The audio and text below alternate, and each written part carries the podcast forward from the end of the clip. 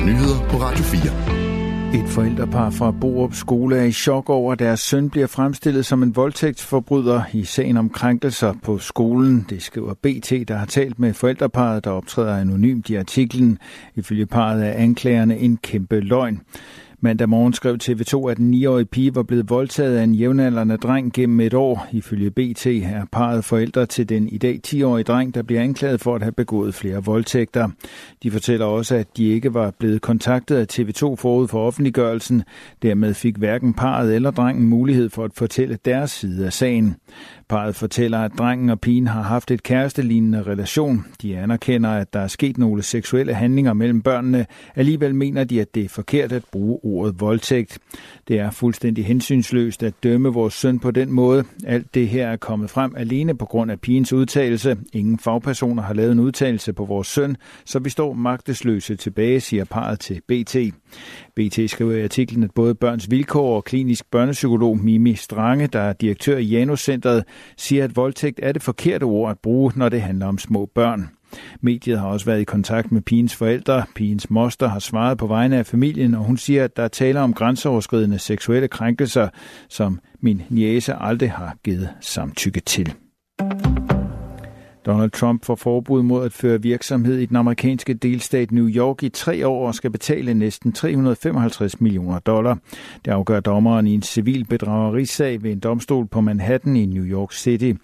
Beløbet, som Trump skal betale, svarer til knap 2,5 milliarder kroner. Sagen var rejst af New Yorks justitsminister, som beskyldte den tidligere amerikanske præsident og hans familievirksomhed Trump Organization for kunstigt at have pustet virksomhedens værdi.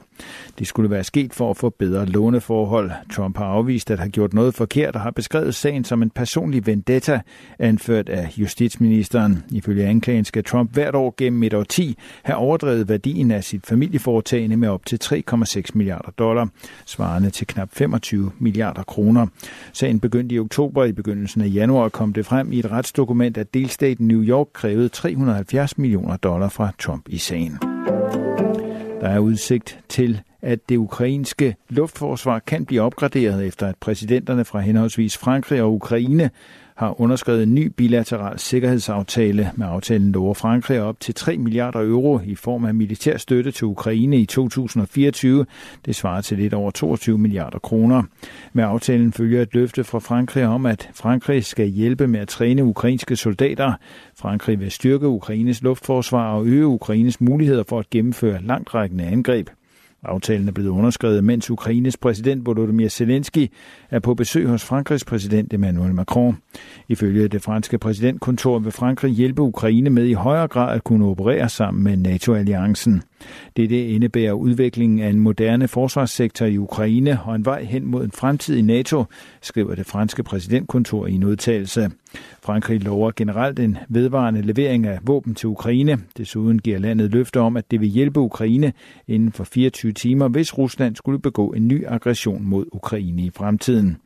Det er uklart, om der henvises til en ny invasion uafhængigt af den igangværende krig i Ukraine. En simuleret Mars-mission, som varer et år, er planlagt til at begynde i foråret 2025. Nu mangler NASA blot fire deltagere til missionen, det skriver NASA i en pressemeddelelse. Det er den anden af i alt tre planlagte missioner. NASA søger fire frivillige amerikanske deltagere, som over et år skal leve og arbejde i Mars Dune Alpha, som er et 3D-printet miljø, der skal simulere de udfordringer, man vil møde på Mars. Mars Dune Alpha ligger ved NASA's Johnson Space Center i Houston. Udfordringerne, som deltagerne skal takle, er blandt andet knaphed af ressourcer og udstyr, der går i stykker, og forsinkelser i kommunikationen med jorden. Arbejdsopgaverne indebærer simulerede rumvandringer, opretholdelse af miljøet, træning og dyrkning af afgrøder.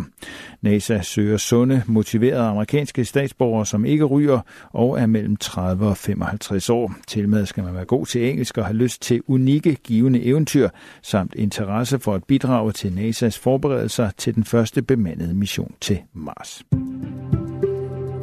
I løbet af natten bliver det til dels klart i de nordlige egne. Nattetemperaturerne kommer ned mellem 2 og 7 grader. I morgen lørdag bliver det tørt med nogen eller en del sol, men i perioder dog stedvis mere skyde. Vi får temperaturer op mellem 4 og 9 grader. Det var nyhederne på Radio 4. De blev læst og redigeret af Thomas Sand.